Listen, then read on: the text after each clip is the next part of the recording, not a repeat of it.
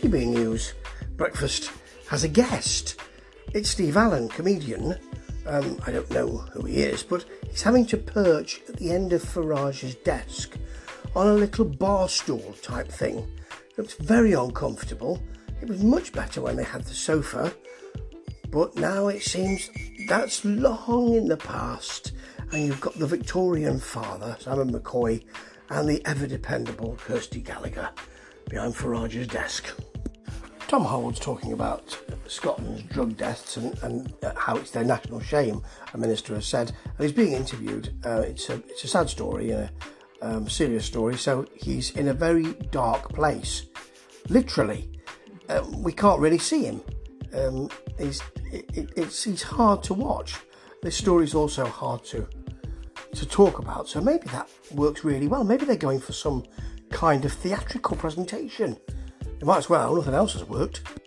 So now that McCoy is on breakfast, he's got his good news section. I think it's only five minutes of good news this time because you can't have that much good news on a breakfast show.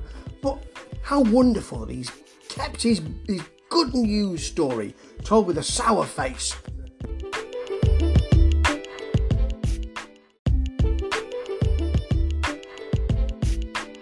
We have a, uh, a travel consultant on. He's a bit Norman Collier, but it's a little bit. Uh, and um, Simon McCoy is fun to watch because he doesn't quite know what to do. Sat behind his chair in his low desk. It's a bit weird because the desk's too low and the chairs are too high. So uh, Kirsty Gallagher manages to keep herself uh, together, but he uh, crosses his arms, puts his uh, hands on the desk. He looks incredibly uncomfortable. I'm not sure if they're both on um, I presume they are some kind of bar stool type outfit. He's doing all sorts. Now he's having a, having a bit of a drink, but he's he doesn't seem um, he doesn't seem secure, and, I, and I'm not surprised if you're perched at the bar. Well done, GBN. Well done.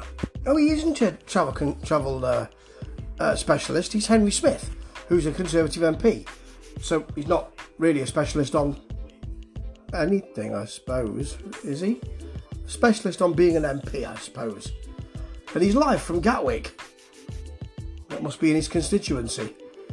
Blimey, some of the some of the thinking on GB News really beggars belief. Funny though.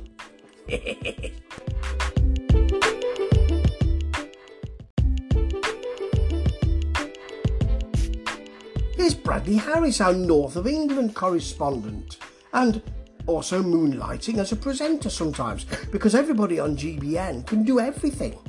As I've said many times, you'd better watch it. He'll be cleaning the toilets next week.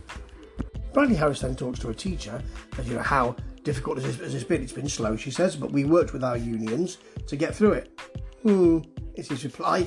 Very Alan Partridge.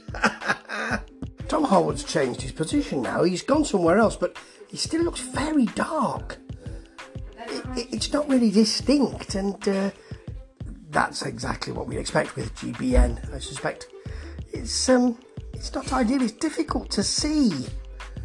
Where is he? Is he in some? Is he backstage at some kind of theatre? Oh dear, more murky stuff for the morning with GBN.